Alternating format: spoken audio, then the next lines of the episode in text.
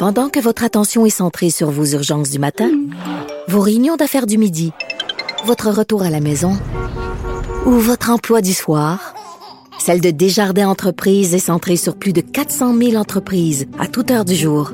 Grâce à notre connaissance des secteurs d'activité et à notre accompagnement spécialisé, nous aidons les entrepreneurs à relever chaque défi pour qu'ils puissent rester centrés sur ce qui compte, le développement de leur entreprise. Il y a une étude américaine publiée cette semaine qui, euh, malheureusement, ne m'a pas surprise. Cette étude révèle qu'une femme sur 16 aurait été forcée dans le sexe au moment de sa première relation sexuelle. Joannie Gontier. Salut Geneviève. Si vous voulez, ouais, là on est, on a un, on a un segment d'émission un peu lourd. Oui. On est désolé, mais c'est important de, de, parler de ces choses-là. Oui, parce que ben toi, tu as vécu une première expérience assez particulière. Moi aussi, je voulais qu'on en parle.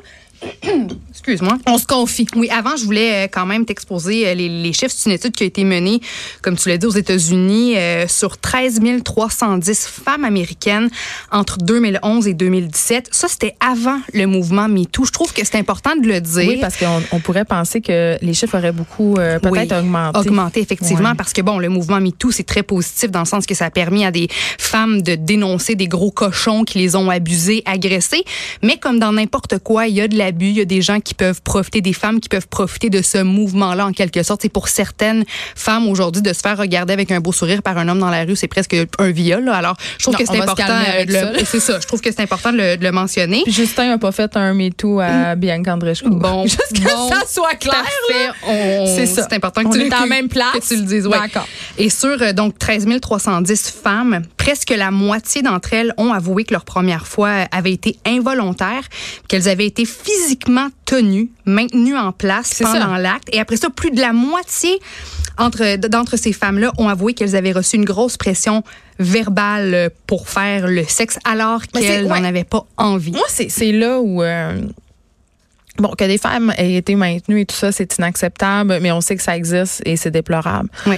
Mais je veux qu'on se parle de la pression. Parce oui. que je sais pas si tu t'en rappelles. Et j'essaie d'en parler avec ma fille qui, en, qui est entrée au secondaire cette année parce que je sais que euh, dans quelques années, parce que l'âge peut-être, bon, l'âge moyen de la première relation sexuelle au Québec, ça demeure 16 ans, mais c'est une discussion que, que j'essaie d'avoir avec elle avant le, le jour J. Qu'est-ce si que tu lui dis à ta ben, Cette pression-là, ben, c'est parce que je, ce que j'essaie d'enseigner à mes filles, puis aussi à mon gars, OK? Parce que je pense que tout le monde doit être au courant de cette affaire-là c'est qu'en matière de sexualité, quand tu décides de faire des choses, il faut que ça soit pour les bonnes raisons.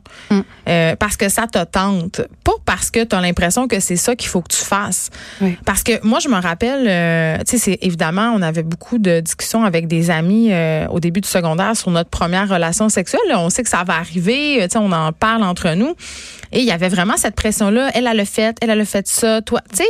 Mm. Puis en même temps, une pression, puis une honte aussi, parce que les filles qui font trop d'affaires, puis ça, c'est un autre sujet, sont considérés comme des, des, des slots, tu sais, un oui, peu. Oui, oui. Donc, tu sais, on navigue là-dedans comme, comme parents, tu sais, en se disant euh, que c'est important que notre enfant se pose la question pourquoi je veux avoir une relation sexuelle, c'est quoi la vraie raison? Est-ce que c'est parce que ça me tente? Est-ce que tu considères que de la pression verbale devrait être considérée comme du viol? Parce que Laura non. Hawks ben du non. Harvard Medical School trouve que n'importe quel type de pression, que ce soit physique ou verbale, ça devrait être considéré comme du viol. Non. Je suis pas d'accord avec je ça. Je pense que ça peut être considéré comme du harcèlement, par contre. Oui. Une inconduite sexuelle. Oui. Ça, oui. Mais un viol, non, non, je ça, c'est, je, suis d'accord. C'est pas, c'est, c'est pas un viol, pas du tout. Est-ce que toi, tu as été, est-ce que tu as ressenti une certaine pression dans, dans ta première fois? À toi? Un, t'avais quel âge? Puis est-ce que ben, tu as senti un, On va parler de ma vraie première fois parce que j'ai eu plusieurs fausses premières fois, mais je, je racontais notamment dans le Châtelaine il y a quelques années que j'avais été euh, attouchée par un moniteur de camp de vacances. Mm-hmm. Euh, puis je racontais l'ambiguïté justement. Puis ça, on n'en parle pas assez souvent de cette ambiguïté-là. Moi, c'est un moniteur que je trouvais euh, de mon goût, mais qui, a, qui était majeur, puis qui était pas mal plus vieux que moi. Puis je l'ai suivi, puis il m'a rentré des doigts de force dans Ouais. ma culotte. Moi, euh, dans, dans l'idée euh, que je pouvais me faire euh, des relations sexuelles à 12 ans, je m'imaginais que peut-être qu'il allait m'embrasser, puis c'était vraiment le, le bout du bout, là, mais c'est pas du tout ça qui Ouais. s'est passé. Euh, donc, pour moi, ma première fois, entre guillemets, à moi, c'était ça. Euh, puis ça m'a pris longtemps avant de considérer que c'était une agression, parce qu'avant tout ça, je pensais que c'était de ma faute, parce que je l'avais suivi. Parce que je le trouvais beau, parce que j'avais envie qu'il m'embrasse. Ouais. Fait que je trouvais que c'était moi qui étais une petite agace, tu comprends? Mm. Alors que lui, c'était lui l'adulte et c'était lui qui était en position d'autorité. Mais après ça, évidemment, ma première relation sexuelle consentante, c'était avec mon chum de l'époque et son frère nous avait pogné. Oui. ça, c'est toujours. euh, J'étais très mal à l'aise. J'étais très Ben mal à l'aise, mais euh, je me rappelle quand même que la première fois que j'ai fait l'amour avec un gars, j'ai eu deux réflexions, ouch, puis le, la deuxième, c'est ah, c'est juste ça. C'est juste ça. Mais c'est sûr que la, le- tout la le- toute première fois, c'est pas, euh, tu sais, je veux dire, il n'y a pas des feux d'artifice euh, qui Non, mais on qui nous vend quand même. droite, oui, mais quand même, on nous vend quand même ça comme quelque chose qui va être magnifique, magique, incroyable. Puis tu fais juste, bon, ben. Moi, tu c'était vois, ça. cette étude-là m'a fait penser un petit peu à mon histoire, puis je suis devenue mal à l'aise parce que là, il va falloir que je pèse mes mots parce que le gars en question, c'est quelqu'un que je respecte énormément. C'était mon premier chum avec On qui j'ai euh, j'ai passé plusieurs plusieurs années. Je t'explique rapidement, puis tu me diras ce que tu en penses parce que je vis comme un, un malaise. J'ai toujours vécu un petit malaise, mais j'en ai jamais vraiment Mm. J'ai eu mon premier chum à 16 ans. Il était un petit peu plus vieux que moi. Euh, C'était le gars cool euh, du secondaire. Puis, tu sais, il allait pas à ses cours, fumait la cigarette, le pot, buvait de l'alcool. Puis moi, j'étais une petite guy. fille. Oui. Puis moi, j'étais une petite fille euh, de l'international, euh, pas d'alcool, pas de drogue, euh, tu sais, très, très académique, là, si on veut, parents très, très stricts aussi. Puis ce gars-là m'avait couru après pendant longtemps. J'étais pas amoureuse de lui. J'aimais l'idée, à 16 ans, d'avoir un premier chum. J'aimais l'idée de sortir avec le gars cool de l'école. Donc ça, c'est ce que j'aimais. Je l'aimais moins, lui, dans les faits. Mais après plusieurs mois, j'ai décidé sur de... papier? Je l'aimais sur papier. J'aimais j'aimais le fait que les autres filles le voulaient, puis j'aimais qu'il qu'il court après moi. Mais je comprends tellement, comprends? là. Ben oui. Mais j'étais quand même, tu sais, je veux dire, j'étais, j'étais, j'étais une fille assez, j'étais extrovertie, mais réservée dans, en termes de relations puis de T'étais à sexualité. ton affaire. Ah, j'étais- J'étais à mon affaire. Fait que là, on sort ensemble, puis lui, il s'attend que dans la première semaine, dans les deux premières semaines, on va, on va coucher ensemble. C'était pas ça, c'était pas le cas du tout. Je l'ai fait, tu sais, patienter pendant plusieurs, plusieurs mois. Mais lui, pendant tous ces mois-là, il s'essayait, puis il me mettait un petit peu de pression. Son but. Puis il me disait qu'il comprenait pas, on est chum blonde, on devrait, tu sais, on devrait sceller ça officiellement via le sexe. Oh là les, là. les autres, La les- pénétration, la- évidemment. Exactement, exactement. Donc, tout au long des mois, là, ça a pris, je pense, sept mois avant qu'on couche ensemble. Puis tout au long de ces mois-là, ben, je sentais une pression de lui, mais aussi de mes copines qui avaient déjà passé à avec leur chum ou avec d'autres gars à gauche, à droite. Mais moi, c'était pas du tout ma réalité. Puis j'étais, j'étais, j'étais gênée, j'étais pudique. Puis finalement, pas le goût? j'avais, j'avais, ben, c'est quoi, pas pas avec lui, je pense. Ces poches-là, pauvre petit, parce qu'on est restés ensemble quand même pendant presque six ans. Puis là, tu vois. On le salue. On le salue, on le salue. Aujourd'hui, très heureux. Il y a une blonde, trois enfants, ça va très, très bien. ses enfants. Je veux peser mes mots parce que c'est un, un bon gars, puis Ouais. j'ai eu une belle relation. J'étais très proche de sa famille. C'est pas une mauvaise personne, mais il m'a quand même fait sentir de la pression. Il s'est essayé à me taponner, à me toucher quand je le, que je, tu sais, je déplaçais ses mains. Puis euh, on avait un party dans un chalet où les gars et les filles dormaient. Euh, puis moi, j'ai jamais eu le droit de dormir à quelque part où il y avait les gars et les filles qui dormaient là. Puis pour une raison obscure, mon père a décidé à presque 17 ans que je pouvais dormir Mais là, à un moment donné, tu sais. C'est ça. Fait que là, j'avais comme laissé sous-entendre à mon, à mon copain que peut-être que ça allait se passer cette soirée-là. Mais je l'ai Dans un chalet ça, bondé de personnes? Mais on avait plein de chambres. C'était un gros chalet. La fille était millionnaire. Ses parents étaient millionnaires. Bref. Mais je l'ai fait parce que je sentais que je que je devais parce que là ça faisait plusieurs mois parce que là lui me faisait sentir une certaine pression parce que mes amis autour sentaient une pression. Fait que je lui ai comme dit garde peut-être que ce soir, peut-être que ce soir mais toute la soirée s'est saoulé, il a fumé du pot puis rendu à, à- à- au moment où fallait que ça se passe, il était pas capable. Il, il était pas capable. Classique. il était pas capable parce que c'était pas tu comprends ce que je veux dire? Il était, Ouais, ouais. mais- là le pauvre gars était tellement gêné puis là il s'y prenait par tous les moyens pour physiquement pour que ça fonctionne. Tu veux dire, il bandait pas, Ben, c'est ça il que tu veux ban- dire. ben, il bandait, il bandait, mais c'était pas, tu sais, c'était pas assez si on veut. Il Tu sais, moi, bandait, je suis là, je t'avais, je sais, en tout cas, je t'avais dire à ce moment-là. Oui. Elle est gênée. Puis, euh, oui, je suis rouge, je suis rouge. Je m'excuse. Euh, mais tu sais, mais non, écoute, il n'y a pas de problème. Je suis là pour dire un livre même. Mais bref, il était là avec une lampe. Tu sais, il essayait par tous les moyens physiquement de faire en sorte que ça se passe. C'était il a vécu objectif. un malaise. Puis moi, je suis là, j'ai jamais vécu ça. Je suis à poil, je, je suis gênée. Je le fais parce que j'ai l'impression que je suis supposée de le faire. Finalement, ça a jamais fonctionné. Fait que le gars, mon chum, plutôt que dormir avec moi dans le lit au moins, passer la nuit avec moi, il était tellement gêné, il s'est levé, il est allé dormir sur le divan au rez-de-chaussée. Puis le lendemain, écoute, il Quelle avait du malaise. Puis finalement, quelques jours après ça, on s'est réessayé, mais il y avait toujours de la bière, de l'alcool. Tu sais, c'était pas une, c'était, on n'était pas dans le Titanic. Là. Moi, je pensais que le gars allait, allait prendre soin de moi, allait me regarder dans les yeux. Tu sais que ça allait être une expérience plus Ah, romantique c'est ça, que dis. ça. C'est juste ça. C'est ça, c'était c'était juste ça. Mais mon malaise, c'est que, tu sais, je, je- je lisais l'étude, j'entends ton histoire à toi. Euh, je suis pas en train de dire que mon ex-copain, c'est un agresseur. Tu sais, c'est une lui, bonne était- personne, était mais lui, il, il était peut-être même pas conscient que insister, c'était pas correct. c'est ça. Fait que je me demande à quel point je veux pas enlever, tu sais, je veux dire, c'est le- le- les femmes dans le sondage ont des témoignages, ont des histoires, mais je me demande à quel point est-ce que, euh, à, à quel point est-ce que est-ce que, est-ce que forcer quelqu'un ou le convaincre dans une relation sexuelle pour la première fois, est-ce que ça a le dos large un peu? Tu sais, moi, je, je- peut-être que selon l'étude, mon, mon ex-copain aurait pu être considéré comme quelqu'un, comme un agresseur ou comme quelqu'un qui m'a forcé dans la Je relation sexuelle parce qu'il mettait de la pression mois après mois, après mois, après Je mois. pense que c'est la façon dont la- l'autre personne le vit Mm.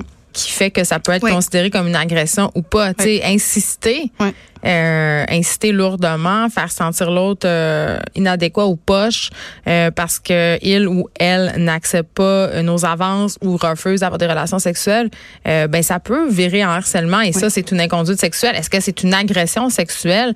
Euh, À mon sens, non. Mm. Par contre, je sais que c'est important de parler à nos garçons de ça. Oui. Euh, Puis aussi, c'est tu quoi? Moi, je vais aller plus loin que ça.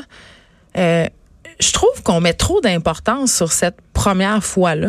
Tu sais, on, on met tellement un capital symbolique, peut-être parce que pendant des centaines et des milliers d'années, la virginité puis la première fois, c'était vraiment fortement chargé symboliquement. Tu C'était pas le droit. C'est sais. ça, c'était sacré. Fait on a un peu gardé cette idée-là. Tu sais, on s'est fait beaucoup vendre. euh, on- ça doit être avec une personne que tu aimes, absolument. Ça doit être un moment spécial, absolument. Mm. Ça met beaucoup de pression et ça met, ça fait, ça donne aussi des situations comme ça que tu as vécu, c'est-à-dire, ben j'avais l'impression que ça allait être pis ça, puis nanana, puis il était sous, puis il a fumé un bat, puis c'est pas, tu sais. Mm. Je veux dire, euh, moi je dis la première fois là, règle ça. C'est- arrête de penser que ça va, un, ça va être plate, ok, ça va faire mal va un faire peu. mal, ça va être Ok, plate. Euh, euh, fais-le avec qui, quel- fais-le avec quelqu'un en qui tu as confiance pour les bonnes raisons. Puis, euh, tu sais, c'est- on s'entend là, c'est clair que tu seras plus avec euh, quand tu auras 35 ans, ou peut-être, c'est excessivement rare, mais tu sais, je trouve qu'on on met beaucoup de capital sur cette sur cette première fois-là, mais pour en revenir à cette étude, Joanne Gontier, effectivement, euh, puis ça, il y a des époques aussi. Je pense qu'après le mouvement MeToo, euh, on, on est devenu davantage conscientisé sur le consentement, euh, sur les, les zones de gris par rapport au consentement, au fait aussi qu'un consentement, ça peut être retiré en cours d'acte. Tu sais, c'est plate, mais ça arrive. Oui. Et, et puis aussi que peut-être euh, à un moment donné, insister, insister, insister, ben c'est peut-être un peu problématique. Mais je Mais le ça. répète, ce n'est pas une agression. C'est pas une agression. C'est une inconduite Ouais. sexuelle. Voilà. Moi, je me suis rendue jusque dans l'acte parce que parce qu'il y avait insistance de la part de mon copain de l'époque. T'avais peut-être peur qu'il te laisse aussi. ben. Ben, en fait, j'ai, en tout cas, ça, c'est un autre dossier, mais, mais non, pas vraiment, parce que moi, j'ai essayé à quelques reprises de, de le laisser, mais il revenait toujours le, le petit maudit. Ben, et tu Oh. parlais, euh, Jen, de, de consentement. Écoute ça. Là, l'étude en question, ça concerne les femmes euh, américaines. hein, mais au Canada, c'est estimé qu'une femme sur trois sera abusée sexuellement dans le cours de sa vie, puis 50% d'entre elles auront moins de 17 ans. Puis selon le Mais Canadian... abus, là? Ben oui, ben c'est ça, c'est un très bon point. Puis selon le Canadian Women's Foundation, 96% des Canadiens croient que tout rapport sexuel nécessite le consentement, tant mieux. Mais l'affaire, c'est que euh, seulement une personne sur trois comprendrait ce que c'est réellement le, le consentement. Mais qu'on veut tous, va pas on du veut tout. tous du consentement, mais il y a juste une personne, un tiers des gens qui, qui savent vraiment qu'est-ce que qu'est-ce que ça veut dire, qu'est-ce que ça implique le consentement. Puis toutes celles qui ont vécu un premier rapport sexuel forcé, ben les études le prouvent, ont des, des, des, des problèmes de santé par la suite, des problèmes euh, psychologiques, des problèmes de santé en général, euh, des problèmes de reproduction, des, des, des douleurs pelviennes et menstruelles, plus de grossesse non désirée, plus d'avortements euh, que, que les femmes qui n'ont pas senti une espèce de rapport forcé verbalement ou physiquement dans une première euh, relation sexuelle. Bon, là, puis là, je veux pas qu'on ait l'air de des misandes qui disent que tout- tous les hommes sont des abuseurs sexuels. C'est pas du tout Ben ça. non. C'est pas ça qu'on dit. Ben non, écoute, moi, ça va faire presque 10 ans que je suis dans une relation fantastique avec un ange sur terre qui prend soin de moi, puis il n'y a pas une seconde où je me suis sentie forcée, malmenée, abusée. Non, mais c'est juste parce que euh, on en parle beaucoup, tu sais, Ben oui. et dans les médias depuis euh, quelques mois, voire même euh, quelques années. Je pense Oui, qu'on est rendu là. Après Mais quand j'entends ton histoire, tes, tes témoignages, quand je repense à la mienne où il y avait, il y avait une inconduite, pas de l'abus, mais une inconduite, Mm. euh, quand je pense à, aux témoignages de mes amis aussi, c'est facile de vouloir faire plaisir à un gars, surtout aujourd'hui. Ben combien d'entre nous avons couché avec un gars parce que c'était moins compliqué de coucher avec que Ben, de dire non? C'est ça. Ben c'est ça. Ou juste quelqu'un quelqu'un que tu trouves cute, t'es dans un party, t'as bu puis tu veux lui faire plaisir. Ben, c'est ça que je te dis. Que c'est moins compliqué de coucher ça. avec, qu'il expliqué que non, puis que là, il va t'insister. Mais ça, c'est ça, là, ça, on n'en parle pas beaucoup. Moi, j'en parle, j'en ai parlé à un moment donné avec mes chums de filles, on soupait, puis j'ai dit combien, mettons, Ici, là, mettons, c'est quoi? Y a-tu une, il s'est assise ici, là, qui, qui a jamais couché avec un gars parce que c'était euh, moins compliqué?